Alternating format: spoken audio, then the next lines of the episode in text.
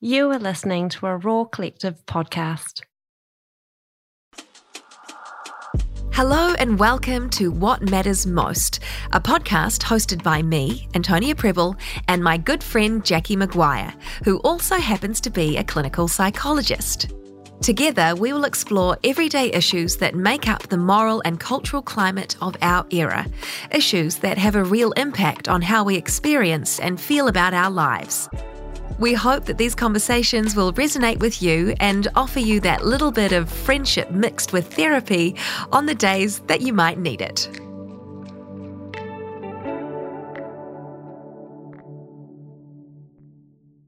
Well, hello everyone, and welcome to the very first episode of What Matters Most with me, Antonia Prebble, and Jacqui Maguire, clinical psychologist. Hey, Jacqui. So great that we are finally doing this after many months of planning and plotting. It's great to be here. It is. It's always nice when you have your inaugural moment together. Mm-hmm. So I feel like we should just explain a bit about who we are and why we're doing this. So Jacqui and I are friends, IRL. We had our first babies at, at the same similar times, and we joined a mothers group that we are still in. Shout out to all the space moms out there. I actually remember the moment Antonia walked into the room, and I thought, oh, she's famous. Oh, Shit, I better not make a fool of myself in front of her. And that moment of, can I speak to you? If I speak to you, will you think I'm just speaking to you because you're famous? How do I like be genuinely interested in you? So yeah, yeah. well, I remember that moment very clearly. That's so funny. Well, I mean, whatever you did, it was great because we struck up a friendship pretty soon. but I remember you were so lovely because it must have been our second or third space moms meeting, and I sent a text to it, the WhatsApp group saying oh, I'm not going to make it today. The wheels of this week have really fallen off. And you, it was probably the first time we'd had like a actual like one-on-one interaction. And you texted me and said, hey, it sounds like you're having a really hard week. I know what that's like. Let me know if you need to chat or if I can help in any way. I did I do that? Yeah, you did that. Oh, that was good of me. It was really good of you. And it was, yeah, it was so lovely. I thought, oh, wow, that's a really great friend. To level there. it, isn't it? Doesn't matter who you are or where you are. Yeah. When you're in challenging times and someone else isn't in the same space as you, yes. connection forms. Exactly. Yeah. So, yeah, that is how we know each other. And we are also just both interested in the same kinds of things. Uh, Jacqui, you've said to me before that one of your main passions in life is as a clinical psychologist is to take science and to take research and data and communicate it to people in a way they can understand so they can improve their lives. Is that a good summary of yeah, I think things? I think at my core, I have a fundamental belief that everyone deserves a good life. Mm-hmm. But I'm a mm-hmm. realist, and I know that we're all born with different circumstances. So you know, I was born into a family with a psychologist and a social worker as a mum and dad. My dinner table chat will be very different to many other families, for example. And so I think some of us start our life on a trajectory where you are surrounded by knowledge that is helpful in terms of being able to live a good and meaningful life. And others of us aren't so lucky, or there's circumstances where you haven't been able to learn that by os- osmosis. And so I think as a psychologist, my belief and my role is that I've got access to information on how we can all live a life that's meaningful for each of us, which will be very different. And being able to then take that information, break it all down, and go, here's how I can communicate it back to New Zealand or back to the world in terms of take the bits that are relevant for you and shape it to your life is really important to me. So no matter where your baseline is, where your starting point is, you've got an ability to go and create a life that is valuable and meaningful for you. Amazing. That's a, such a beautiful goal to have and you you do do it so well. I'm interested in exactly the same thing in terms of I want to learn more and then share the knowledge about how to have a meaningful life that just it totally encapsulates where I'm coming from and the kinds of things that I'm really curious about and the kind of knowledge that I want to share. So we are kindred spirits, I guess, in that way. You come at it from a science background and I come at just from a curious person background. From a life background. I'm from a life background, yeah. So, anyway, we have decided to join forces and create this podcast, What Matters Most, where, as the title suggests, we talk about the things in life that matter the most, the issues, the ideas that really shape our experience of our lives. And our hope is that through our chat and through Jacqui's expertise as a clinical psychologist, uh, we will be able to demystify certain topics, clarify certain ideas, and provide some practical tools that we hope will really help everyone who's listening navigate their lives perhaps somewhat more smoothly. And in our brainstorming for this podcast, which is Antonia and I, and two beautiful women who own the production company that put this on. Shout out Hannah and Laura. Shout out Go to Roar them. Collective. It's so lovely being part of a team because I often work on my own. But in that, we had this deep conversation of what do we want this podcast to be, and what do we what do we want it not to be, Mhm. and. I was really clear I didn't want this podcast to be based on therapy issues. I didn't want it to be a podcast where we came on and we only spoke about mental illness or really tough, challenging things that people are going through. I think there's absolutely a place for that, and it's important people get good information on that. But we decided we didn't want that to be this podcast. What matters most, we decided we wanted to focus on life issues Mm-hmm. for people that are in a same perhaps stage of life where regardless of your gender regardless of your marital status whether you're a parent or not life is busy. The world is busy. We've got access to so much information. What do you want to take on? What do you want to leave behind? How do you make sense out of that conundrum of information that is presented to you? We wanted to talk about topics that we think resonate for a lot of people. And we're through our conversation, hopefully, and through our friendship, you feel like you've got a place where you can tune in and be and connect and have a bit of reflection on your Mhm. life and little things that may be a light bulb moment for you Yeah. or help you tweak how you live or how you think. Yeah, absolutely. Well put.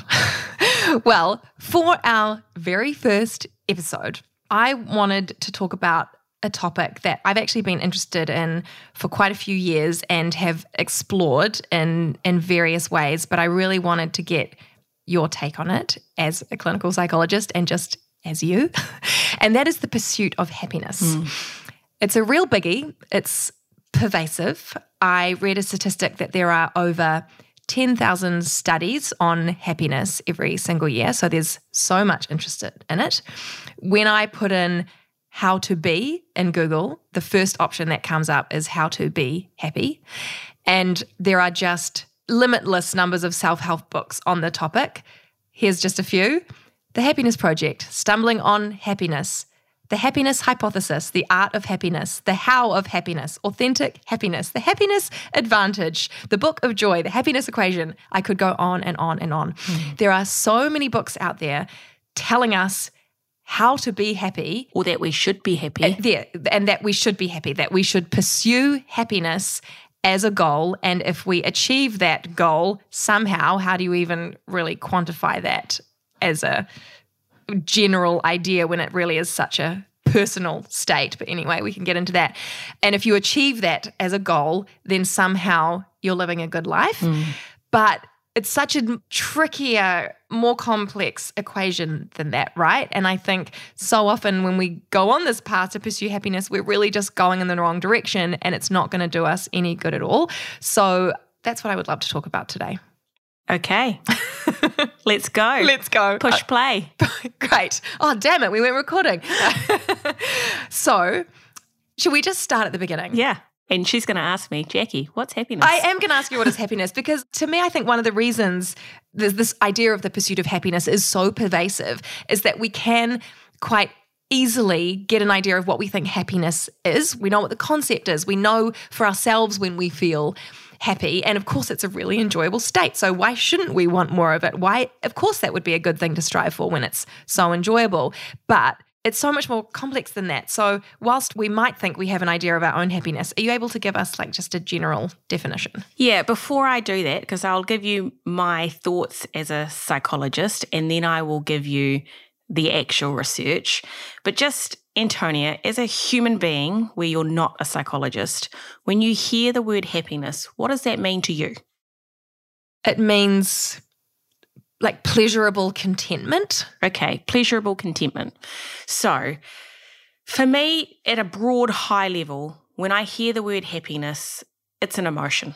Mm-hmm. And we have many, many emotions. If you were to Google emotion list, it would come up with hundreds of emotions or states that you could feel.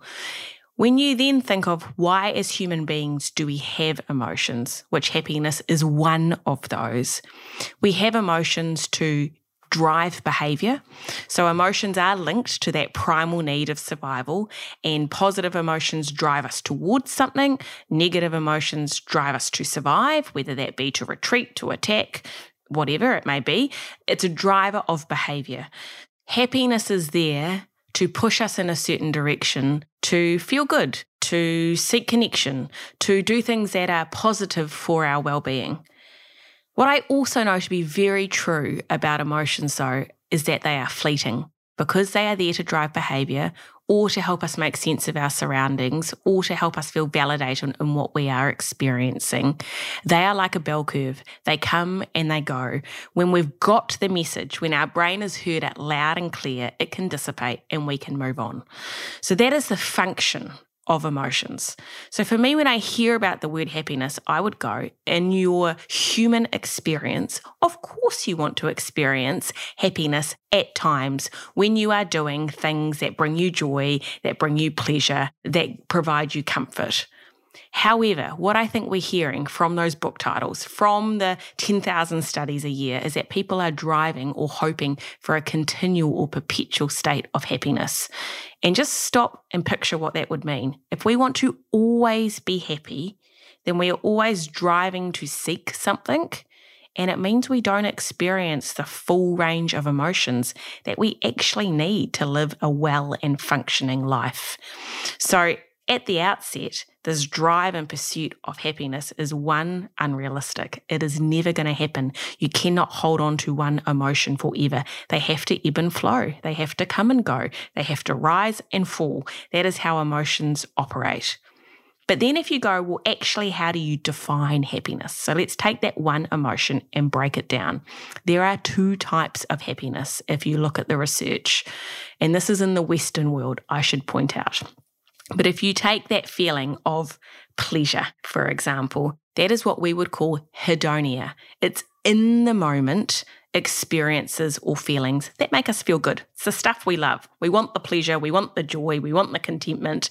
We want to feel like that because it helps us feel good. Mm-hmm. But there is also eudaimonia, which is about having a meaningful life, having purpose in life, being good spirited in life. And that's not about perhaps happiness in life, it's about happiness with life. Mm. And I think for many people, when they think about happiness, their brain immediately goes to feeling happy in the moment, the emotion that comes. And so if you break it down and you think about happiness in those two terms, I think it widens your perspective on what you're trying to achieve if you're pursuing happiness, not only feeling good, but being happy or content with the meaning and purpose you have in your life and suggesting that being content with the meaning and purpose in your life is a far more beneficial goal to strive for. Well, I think it's a far more realistic goal. Mm-hmm. So if we can come to accept that your happiness and your feelings will come and go, meaning you actually have to experience unpleasant feelings in order to experience good feelings like mm-hmm. happiness. So if you never want to feel ashamed, sad, disappointed, grief, if you don't want to feel those unpleasant emotions, if you blunt yourself from those, you'll never feel the good emotions. Emotions are a joint deal. You have to mm. have the mm. pleasant and the unpleasant. But if we're purely focused on attaining that feeling of joy or, or pleasantness, then you're constantly seeking and chasing. Because what happens with the human brain is, I think many people go, if I just get another job, I'll feel like that. Mm-hmm. If I mm-hmm. just have more money, I'll feel like that. If I have different friends, if I, you know, whatever it is, if you're seeking to achieve that feeling of goodness, pleasantness, joy, then actually what happens is once we have those things, your body habituates. Yeah, you know, right. you so get a pay more. rise, it feels awesome for two weeks, and then it doesn't matter. You know, you move to a different location, it's it's different or exciting, and then you habituate. And so that's just how our, our body operates. Yeah. And if you're constantly chasing, then nothing will ever be enough. So true. It sounds like it's a double edged sword. Like, on the one hand, pursuing happiness is not going to work because it's a fleeting state. So, if we're trying to make it a permanent one, we're just barking up the wrong tree. And then on the other side, if we're being told that to be happy means you're like doing well in life, you've got a good life, and you're not happy, then you'd feel doubly worse about it. So not only can you not attain it, but then the fact that you can't attain it makes you feel worse that you can't attain it. Absolutely. Or like you're a failure and that double downs on you, as you say. So So how did this happen? How did we get to the point where there are just an infinite number of books telling us that we should be happy and how perhaps we might get there when it's clearly so counter to how we're truthfully wired. Well, I'd love to have a conversation with my Nana Patsy, who was my number one person in the world. I'd love to. I'd love to go back and say, hey, in the 1940s, did women sit around and talk about being happy all the time? And I would bet my bottom dollar that the answer was no. Hmm. Why? Perhaps because there were significant life challenges that people were just getting through also, I wonder as as time has gone on, as this era of you can be anything you want to be in life, as we've had globalization and hyperconnectedness around the world and information at our fingertips, has there become this overwhelm or this deluge of looking at other people through a specific lens and thinking this is how I should live or mm-hmm. this is what mm-hmm. it means to live a good life, mm-hmm. rather than perhaps looking through that lens, that eudaimonic lens of what is meaningful, what is purposeful, and actually that's where I should put my focus. Mm. And if you break that down in terms of what's the meaning or purpose that enables us to live a good life, a purposeful life, a meaningful life, well, let's take a look between the West and the East. So, in the West, when you ask people about happiness, they talk about individual achievements. Mm-hmm. They talk about status and money and achievement. If you ask the East or, or those living in Asian cultures, for example, they talk about community. They talk about relationships. They talk about togetherness. And when you break that down and you look at really what matters to us from a physical and mental health perspective around that eudaimonic life, that well being of life, relationships are key. They're fundamental. That togetherness, that giving to others, altruism, you know, being able to use your time and energy for good. If our focus is spent on those activities, you've got a far greater chance of living a life that you reflect back on and say, that was a life well lived, mm. rather than trying to catch a momentary emotion. Yeah, because happiness is such a self focused emotion, isn't it? It's your own happiness. In the West. In the West that you're striving for, potentially not in relation to anyone else mm-hmm. or anything else. You know, I am happy, full stop. Whereas if you're pursuing meaning or purpose, it's it's just sort of is inevitably involving things and people external to you. So you're automatically in relationship with the world in a different way than if you're just focusing on yourself and your own happiness. Yeah, and I suppose you look at that when you're so focused on yourself or you've got a hyper focus on your every movement, decision, etc. You scrutinize that. And I think sometimes the more you think about things, the more you overanalyze things, you're setting yourself up to fail, right? Like you're not allowing yourself just to be or you're not labeling yourself to think long term or big picture around how you want to live.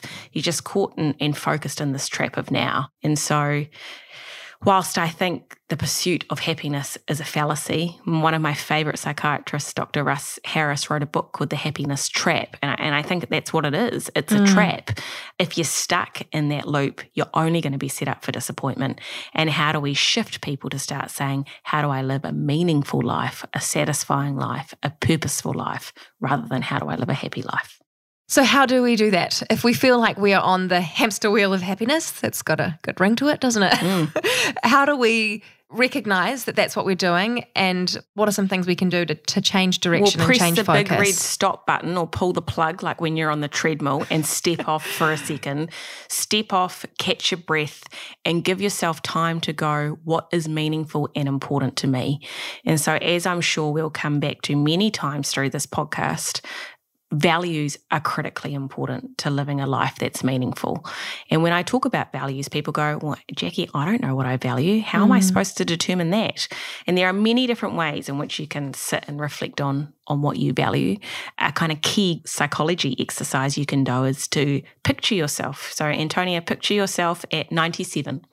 Picture yourself as a beautiful, you know, graceful, grey haired woman sitting mm-hmm. on your front porch, mm-hmm. looking out looking out over the hills and go, what do I want to have achieved in my life? What do I want to be remembered for in my life? Mm. What are the memories that stand out and are poignant to me?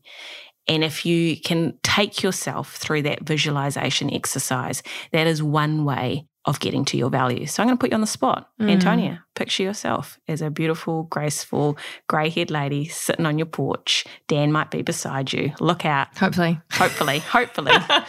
I'm, I'm living an optimistic hope that the Absolutely. two of you will live a long life together. 96. Look out. And what do you want to remember? What do you want your life to be defined by? I think my connection to others and my contribution mm. to society. One of my biggest values now, which is not entirely answering your question, but is to keep learning. Mm-hmm. Like to me, that is just so fundamental to my life. And I just light up whenever I feel like I am learning something mm. new and growing and developing, because to me, that is what life is about. It's learning more about myself, more about the world, more about other people, so that I can best use this time that I've got to connect and contribute. So I guess when I'm that graceful 96 year old with a gorgeous purple shawl around my shoulders, I would like to go, yeah, I um I did everything I could to learn and grow as much as I could so that I made really positive connections and, and contributions. Yeah. Yeah. So take those three values connection, contribution, growth or learning. Mm-hmm. And then if you have those values, I got shivers seeing it. So it's amazing oh. when you get to someone's core, isn't yeah. it? When you think about those and you then look at your daily life, are they your compass for how to make decisions? So mm. rather than how do I get that pay rise? How do I just feel glee in this moment? Instead, you go, am I habitually operating in a way that enables me to connect with people. Okay, what's my habits? What are the things that I do on a daily, weekly basis that enable me to connect? Am I connecting to the people that I want to connect with? Mm. Then maybe a job comes in for you and you go, okay, do I say yes or no to this piece of work? And you might come back to that contribution. What is the contribution that I will be giving to the world by saying yes to this piece of work, for example? Or if you have another opportunity that comes up or where you want to invest your time, am I learning and growing with that? And so if you can use your values as a compass, if you can look at your habits or your behaviors and go, how much do those reflect my values? That's a really useful way of guiding the decisions you make and the way you spend your time. So that's one practical thing that people can do is to get off the treadmill, press the red button, stop and reflect what's important to me and are my actions mirroring those? And if they are, epic, awesome. You're on a really good pathway to living a life that is fulfilling for you. If they're not, if there's differences there, then I think you've got the task of going, okay, well, what needs to be different for me? Mm. How do I mm. need to shift or change what I'm doing to reflect those values? And I'm not saying between now and when you're beautiful and graceful and 96, those values may not change. They may, but every so often, periodically, can you go through that exercise for yourself? And I think you're then pursuing a life that has meaning to you rather, as I say, than trying to just capture that happy feeling for a moment. Mm. Oh, Jacqui, that's just such good advice. And I hope everyone listening goes through that exercise because it doesn't take long, right? Like I sort of feel like we all do know what our values are, but we just might not have thought about them in a, with that terminology. Mm. Like you don't have to look too deeply, right? Because we have we can have strong instincts about what is important to us. So that exercise doesn't have to take too no. long, but it can be really illuminating. And there are different ways to do that exercise. So I have value cards, for example, that I think there's probably 60 cards in the deck. And I get people, when I've done it myself, to go through and sort those out from, you know, what's important to me, not important to me. You sort the deck out and then you take your important pile and you got to whittle that down to your top five. It takes, people can take over an hour to do this exercise because mm. you're really having to challenge yourself on what is the most valuable to you, what holds the most meaning for you. But if you can do that, I think it gives you some clarity and What it gives you some direction. Uh, I haven't done it for about two years. The last time I did that exercise, it would be longer. Orla, my eldest daughter, was young. We were living in Auckland. We had lost my father in law three weeks before she was born. We had bought and renovated a house in her early weeks of life. We had moved. I shudder for I you. know, I know. It was some not good life decisions all at once. We were, you know, living in Auckland in this beautiful house, but was very near a main road, and like boy races would whip past our house as I was trying to get the baby to sleep, Oh, and it was not a particularly nice period of time in my life. And so my mother, the psychologist, whips out her values cards for my husband and I, and she sent us off in different rooms, and we had to do the exercise independently, and then we came back together to compare our values to help us make some decisions about what we do. And my number one value was home. Feeling Wow. comfortable at home, feeling at peace at home. I'm a home girl, and it is really important to me to have a solid basis of home. And so I was like, my home doesn't feel like my home. Mm. I've grown up always being by the sea. I'm in a concrete jungle. What am I doing? And so, Mm. home coupled by freedom, coupled by nature, they were some of my top values, were behind a decision to move. And it was a great decision, right? And it was a good decision. And my husband's was inner peace. His number one value was inner peace. Mm. And that inner peace was that our family could be in a place where we weren't stressed or scrambling or on the hamster wheel, that we were in a place where we could be. And so I'd be interested to do it again. I should do it again and see whether those have changed.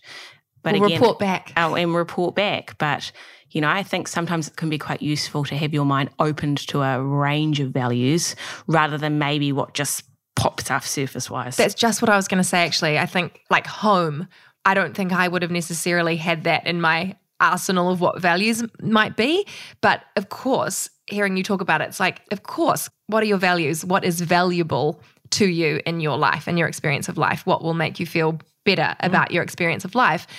And yeah, a lovely home environment is, of course, really important. It reminds me that values don't have to be all sort of externally, outwardly focused, like about your career or about how much money you make, which again can so often be at the forefront of our Western mm-hmm. thinking. But it's okay to just want to have a nice home environment. You know, that is an absolutely valid value mm. to have and a valid priority to have in your life. Okay, what about if someone is not in a place in their life where they feel particularly purposeful or like what they're doing is particularly meaningful, but for whatever reason, it's not the right time to actually make Sure. changes? Is there a way that we can reframe our perspective on our current circumstances in order to make them more meaningful for us? If that makes sense. Well, for example, you say that, and I think of people who are in a job where perhaps they're not so passionate about their yeah, job. Yeah, I think that's what I'm talking or about. Yeah. actually, it's bloody hard economic times right now. You might not have the opportunity to go and pursue a job that's going to fulfill all your meaning in your work, for example, because actually, reality is you've got a mortgage to pay and kids to feed, Mm. and times are tough right now. And so then I think it's about going, well, where can I find that meaning in my life? Is that in my relationships? Do I have hobbies that provide me meaning and purpose? And I think that comes through, a, again, a realistic lens that life is not all rainbows and butterflies. You know, I, I I think unfortunately there's a little bit of the sense out there now that life has to be perfect and that if life isn't fully Realised at or every moment. realized or we're not living to our true potential, then something's wrong. And actually life is a journey. And we mm-hmm. grow and shift over time. We learn over time. And some parts of life potentially may be less happy than other parts, but it doesn't mean they're bad. It Doesn't mean there's Mhm. something wrong with those elements of life. And so again, I think you they look- are just they're just life. parts of life. And so I think you look at your life as a whole picture of what contributes to you and your experience and and how you live and the people you live with. Yeah. Do you think we do have unrealistic expectations of what our experience of life should be? How happy, how content, how exciting it should be because of all this rhetoric? Shoot for the moon. You can be anything you mm. want to be. Like, that's actually quite a lot of pressure. I think it's a huge amount of pressure, and I think unrealistic expectations add to the sense of I'm not living how I want to live, and and I'm not living as good as other people are because if this is what I should be doing, other people are clearly doing it, but I'm the one left behind. And you look at our rates of anxiety, depression, distress; they're increasing. So the focus on happiness and pursuing happiness is in fact making us less happy. Uh, that's an overly simplistic way of putting it, but it's definitely it not improving our happiness. Yeah. Yes, absolutely. And so I think again, from a crude point of view, I think when you look at behavior change or how people live, often if you're wanting to shift something, people go to the extremes. So you may look in the past and you may look to our grandparents' generation and go, well, they really lived it tough. Maybe they didn't have enough joy, or they were in this mindset of life's just hard, get on with it. And I'm not advocating that. I absolutely think you can make a meaningful, purposeful contribution to your own life. I think it's important that we are very clear and purposeful in how we live. And I think potentially a long time ago, people might have just, in for other words, sucked it up. And I don't think, I'm not advocating for that. But often when we look at that and we go, we want to live differently, what happens is people do a full 180 and you swing to, well, I don't want to be like that. So, okay, we're going to ensure that we are actively pursuing brilliance, happiness, success, freedom, authenticity all the mm. time.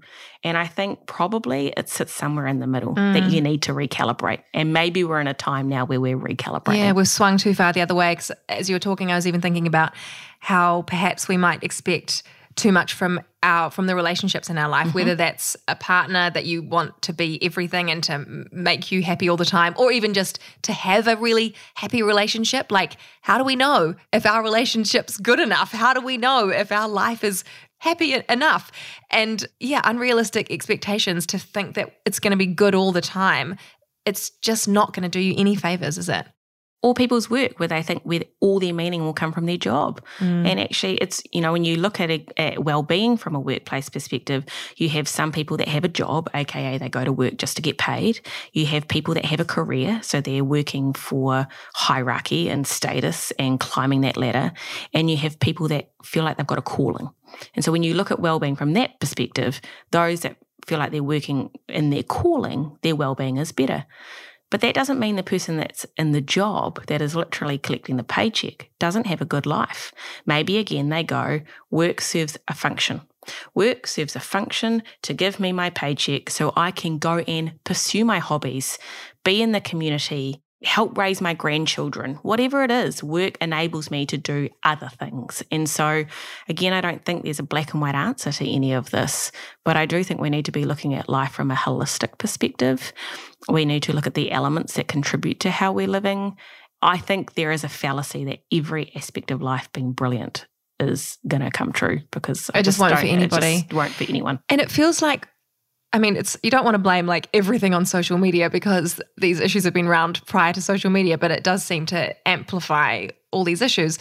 But that we all kind of want a life less ordinary now, and that's and it like a, a sort of fabulous, shiny life where wonderful, big achievements happen that are publicly affirmed is the only way to have a good life, or is the better way to have a life. But it's wrong, isn't it? It's just. Well, I'm going to be controversial now. This is my view. I'm not putting this out as a psychologist. This is just Jacqui Maguire's Jacqui Maguire. view. but I also look at young children, for example, where every member of the team gets player of the day. And it's got nothing to do with how you've performed. It is fair and even and politically correct. Mm-hmm. And I think, what are we teaching those children? We are, as adults, making an assumption that they cannot handle disappointment, mm. or they cannot look at someone else's performance and say, they deserved that today. They played really well.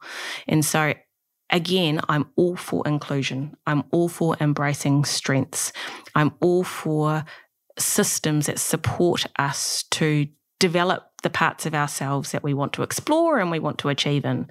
But I think we have to trust that our kids growing up can manage hard stuff. Mm. And if we sugarcoat that or we protect our children, and maybe our generation was protected from that, being taught that we could do anything, yeah. for example, then we're not actually enabling people to explore their own ability.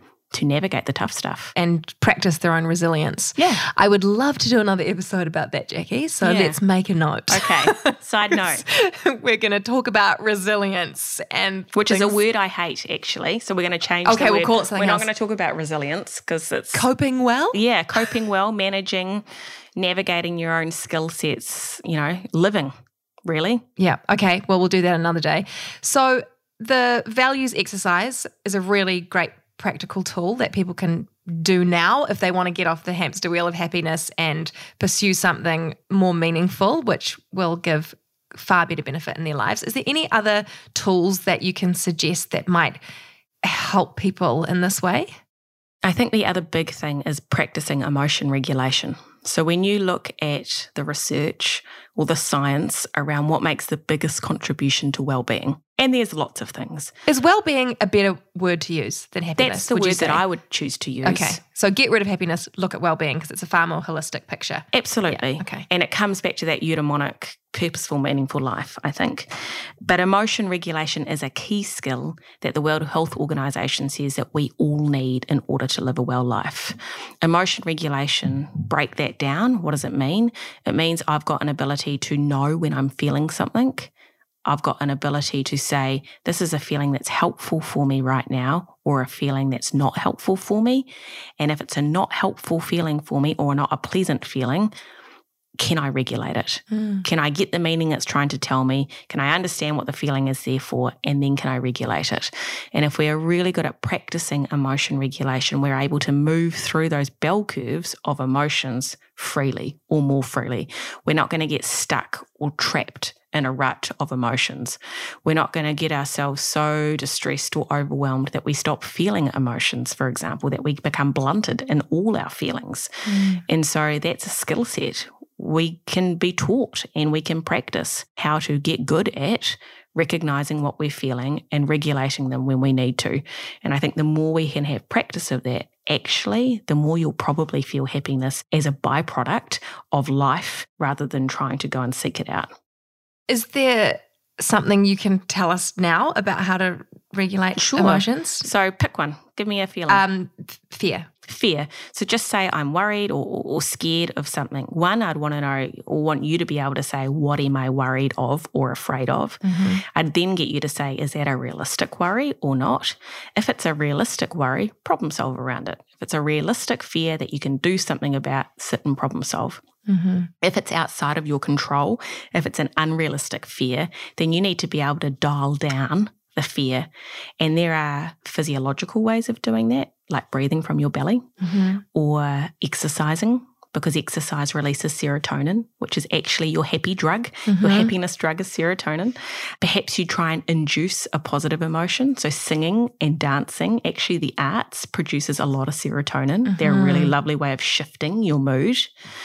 So they're the, the physiological things you might I can do. absolutely advocate for that. If I'm going to an audition and I'm feeling really nervous, I will turn on the radio to the station that plays a lot of pop songs and just sing at the top of my lungs to whatever song is going on. And it's it really works. Like for me moving a big emotion like like fear or anxiety if i've got a lot of adrenaline going through me i need to match that energetically. So i find it difficult in the moment to breathe through it often for me that takes a bit longer mm-hmm. but for me a shortcut is to yeah do something physical singing in the car or if i've got space to da- dancing or jumping or somehow getting that Yeah. energy out i find really helps Yeah. And again, fear is an evolutionary call to action, and you're using your body, right? You're using the energy that needs to be used from a fight or flight perspective. Your body is wanting you to do something with that feeling. Mhm. Other very well known ways of regulating emotions are by writing or talking. And so, writing or journaling, where you actually have pen to paper, I'm not so sure on the typing. I think it has to be a proprioceptive pen to paper, helps you process. Mm-hmm. And maybe that's you've given yourself space to think through your thoughts or to flesh things out. They're actually not so sure on the mechanism. The research might be updated and I might not know, but from what I am aware of, we know that writing helps, but we're not quite sure why. And talking, being able to share and mull things over and soundboard with someone is a helpful regulation skill. Mhm. I always put a caveat around that, which is talk with someone that's not going to wind you up. feed the fear, make it worse. You want someone that actually is really good at listening, providing perspective, validating you. That's what mm-hmm. you're seeking for in talking with someone. Oh, thank you so much, Jacqui. What I love about this conversation is that it's really clear. Like, it's really clear that happiness is not a great thing to focus on because it's impossible to maintain as it should be. And there are really clear things to turn our gaze in another direction and head towards meaning and purpose. And that just by implementing a few changes in your life, you can actually completely shift your perspective on your life and what you want it to be. So thank you so much for that. And I feel like we're going to be coming back to these kinds of really core issues quite a lot over the course of this series because it affects us in so many ways in our relationships and our relations with the world around us at such a primal level. So I'm looking forward to continually touching on this in, in different ways as we go throughout the season. Thank you. It's a pleasure to be here. And uh, I hope everybody enjoys our chat as we grow our friendship, as we mm-hmm. have these discussions. And I hope that they feel like they were sitting here with us. Me too. See you, everyone. Ciao. That was what matters most for this week. Thank you so much for listening. If you did enjoy this week's episode, it would be great if you could rate, review, and subscribe to this podcast, as that helps let other people know that we're here. Thanks again. See you next time.